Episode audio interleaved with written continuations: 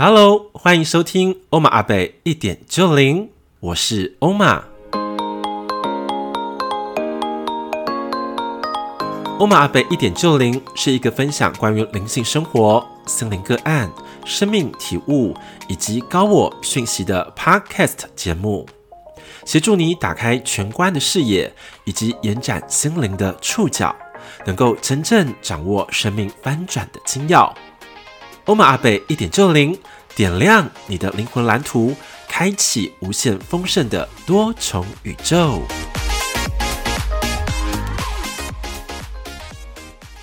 为爱朗读重现江湖，这是在去年非常受欢迎的单元。如今到了二零二三年了，决定将内容再度的升级。未来的为爱朗读的主角不再只是书籍了。也可能是一片绿叶，一群动物，一个无形的高灵，也有可能是正在收听节目的你哦。只要你愿意发出心底的声音，都欢迎金粉们的投稿。今年的第一集邀请到的来宾是一本名为《人生最大的成就是成为你自己》的书籍，作者为曾宝仪。意想不到的精彩故事，在音乐之后，听我娓娓道来喽。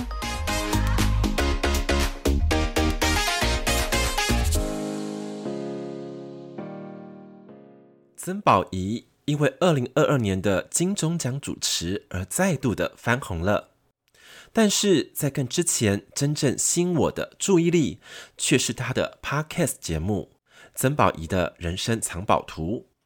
从一集一集的节目中，可以听见他人生中翻转的各种历程，与来宾们说说笑笑中散发的人生哲理，时而感性，时而理智，时而落地，时而飞天，都让我觉得他的灵魂真的非常有趣。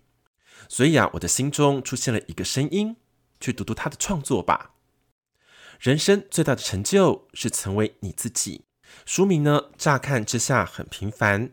但是亲身走入书中，却是相当的非凡。今天呢，就为金粉们朗读其中一段内容，请大家一定要静下心来收听，才能领略其中的奥妙哦。为大家朗读的篇章是书中名为《菩提树下的泪水》以及那个梦的结局。其实啊，我根本不知道菩提伽耶是什么。只知道呢，那天是大宝法王要去的地方，听起来呀，好像很厉害。距离我的回程飞机还有几天的时间，接下来几天我们没有订住宿，也没有特别的行程，一切都是刚刚好。就这样，我们几经困难订好机票，顺利在第二天踏上前往菩提迦耶的旅程。到了菩提迦耶，法王的随从来接我们。同时捎来了令人遗憾的消息：你们没有办法见到法王了。菩提伽耶一个礼拜前发生了恐怖的炸弹袭击，因此法王所去的每一个地方都需要提前一天做最严密的检查。这一次恐怕就不能和你们见面了。既然如此，也只能接受。但都已经山长水远的来到这里，大家决定。明天去绕一下正觉塔，再回德里吧。第二天一早，我们就直奔正觉塔。一到当地，眼前呢乱哄哄的景象令我傻眼。来自各地的朝圣旅客，东方的、西方的信众，各自用不同的语言大声的喧哗着。这不是很神圣的圣地吗？怎么挤得像是菜市场一样呢？人们呐，在满是飞尘的泥土地上抢买贡品，路上还有牛，简直毫无纪律与秩序可言。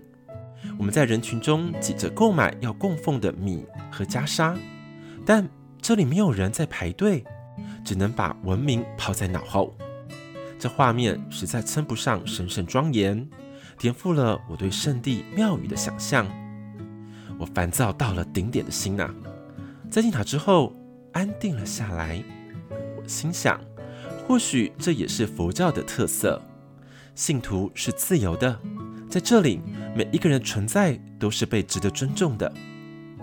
纪律在每个人自己的心中，而不是透过外在的规矩去规范。明白了这一点，我的心逐渐释然，也开始能平静下来了。我对这个地方并不熟悉，只能看看身边的人都在做些什么。我一样画葫芦的在里面走了一圈，回到塔外。朋友告诉我，来到正觉塔朝圣的人啊，都会绕塔七圈。于是我们约好时间，各自绕塔之后，就在门口集合取机场。沿塔绕行的路上，我看到人们进行着各种宗教活动，有人上课，有人静坐，有人跪拜。人们在草地上实现自己的朝圣方式，而正觉塔的背面就是两千多年前佛陀顿悟的菩提树。走着走着，我走到了菩提树旁。这棵被封为世界文化遗产的菩提树，外面有栏杆围住，人们不能实际的触摸，只能隔着一段距离观赏。初来乍到的我。看着这棵赫赫有名的菩提树，却不知道该做什么。观察周围，我发现有人将额头贴在墙上祈祷，于是我就照做了。身边一位东南亚男士准备了金箔贴在墙上作为供养，他见我看着他，便给了我一张，于是我也照着做了。我还发现啊，由于菩提伽耶气候干旱，有人会用水浇灌。菩提树作为供养，我突然想到，我身上正好还有一个从飞机上拿下来的小宝特瓶，里面大概还有两三口的水，于是我也照着做了。敬献完，瓶子里还剩下一点水，我顺手将它一口喝掉，殊不知喝下这口水，我就止不住的嚎啕大哭了起来。就在那一秒间。我从一个轻松参拜的好奇宝宝，瞬间变成另一个人。我哭得声泪俱下，啊，没错，是哭出声音那种，完全是没来由地，零到一百开始大哭，同时却像有另一个我看着自己，问：“你在哭什么？”我不知道，我不知道，我哭到快要虚脱了。这一切却毫无理由。绕行的队伍还在继续，眼泪止不住的流，我却不能停在原地。我打起精神移动到旁边的位置，一边感觉有好多眼泪要哭出来，却又挂记着不能让朋友等待太久，于是我只能一边哭着，一边继续绕行。前三圈我走得很狼狈。也顾不了旁人的眼光，直到第四圈、第五圈，我的心情才慢慢的平复。最后七圈完成时，我已经完全恢复正常，除了红肿的眼睛之外，一切就像是没有发生过。离开正觉塔，我们在德里待了一天，印度之旅也就画下了句点。回来后，另一个问题等着我决定。既然都看到大宝法王了，我还要和罗师姐去隔年一月的法会吗？菩提迦耶对当时的我来说什么也没有。参加法会，每天早上五点就要起床念经，还订不到好的饭店，我真的要去吗？那时我告诉自己，无论如何，我十一月能见到法王，也是因为早先和罗师姐有过要去参加法会的约定。因为有这个影子啊，我才会无意间和朋友说到法王，也才有了近距离面见的机会。因此，我不能因为这样就放弃法会的行程。所以，两个月后，我硬着头皮去到菩提迦耶。任何一个环节出错，我就不会在这里。到了那才知道，法会分成前半与后半，前半段每天都在念经哦。而到了中段，会有一天休息的时间，过后会再继续后半段的活动。那时候啊，因为工作行程的关系，我只能参加前半段。每天到了现场，就领配给的 naan 就奶茶喝，然后就是不断的念经。我跟着大家念，但其实并不知道我到底在念什么。法会现场是一个非常大的帐篷，最前方有个大舞台，上面挂着巨幅的坛城，舞台空间很高很大，上面还有楼梯。舞台正前方是一排排的喇嘛，密密麻麻的，目测可能有好几千位齐声念经。通常啊，一般民众会从后方进入现场，但因为我们一行人当中有同伴的身份较为特殊，因此我们就坐在舞台的侧边。每天我跟着同伴起床来到现场，就定位念经，不知道这些经文是什么意思。对我有什么好处，我也不明白。我只是该念就念，一天一天耗着时间。我还记得我要离开的那天休息日是一月八号。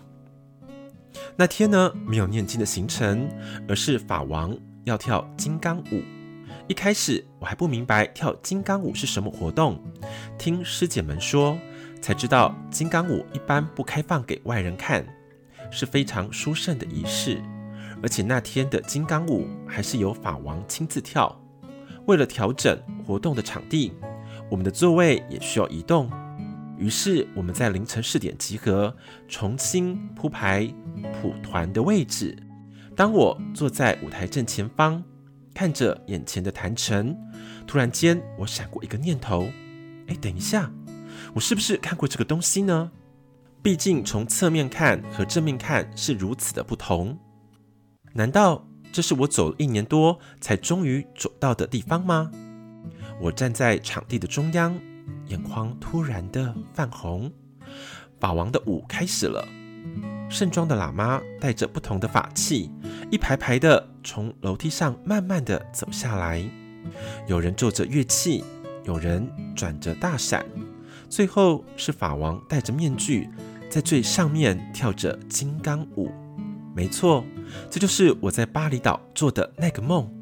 二零一二年十一月的那个梦，带我走到二零一四年一月的这个现场。我走了这么长的一段路，而中间只要有任何的一个环节出了差错，我现在就不会在这里。当我读完这个篇章之后，有一种非常柔软的频率开始进入了我的心，我开始静静地闭上眼睛。有一个声音呢，开始传向了我，他告诉我说：“放下吧，让心真空。”我突然间感受到有一种很深很深的觉知力量被唤醒了。他又说道：“你现在的做法不是不对。”而是有限，随心而为，随心创造，你是自由的，如同飞鸟一般。听到这里的时候，我突然看见有一只凤凰鸟出现在我的眼前。这只凤凰鸟呢，跟一般我们看到的图画完完全全的不同，感觉更加的原始。更加的拥有自然的力量，它开始盘旋在我的周围，开始带领我到了另外一个世界。这个时候呢，我看见一个观世音菩萨突然出现在我的面前。说来也是非常的神奇，这观世音菩萨呢，来到我面前之后，开始高速的盘旋，一直往上，一直往上盘旋的感觉。把我拉到了另外一个境界，而这个境界呢，是突破云层的。这时候，我看到了一个非常 Q 版、非常可爱的佛陀出现在了我的面前。突然间，嘣的一声，我感觉有个开关被打开来了。我是否进入了佛陀的维度世界了呢？此时。有一道一道的声音传递下来，他告诉我说：“你是丰盛的存在，生命所需会自动的来到你的面前。要练习传递的不是话语本身，而是高维的能量频率，无论是声音或者是影像。你要做的事情是要将人间的法则渐备完备才可以。当万事具足了之后，更有灵魂智慧的你将会走出来，散发着智慧的光芒。此时的我感觉到有灵魂的我进驻到了我的心轮里，非常的火热热的。刹那间，我感觉到我被解封了。佛陀告诉我，菩提树是我们的通关密语。当你喊下菩提树的时候，我就会来到你的意识里面，来到你的面前。我本是你，你本是我，我们是一体的存在。如今因缘具足，启动与我的共修之道，我亲自的带领你，散发出我的频率与正道吧。这对我来说也是一个非常特别的经历，因为当年我啊，跟这些。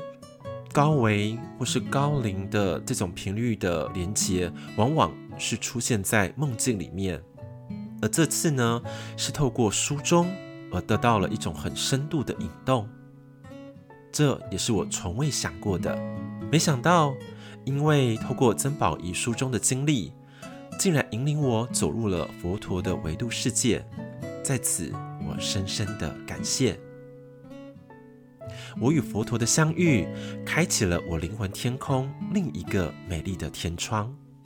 这份美好的际遇，与金粉们共同分享。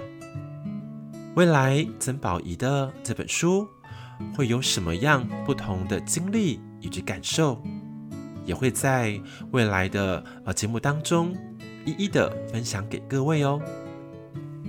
为爱朗读的精彩内容，让我们再度的期待下一集的登场喽！拜拜。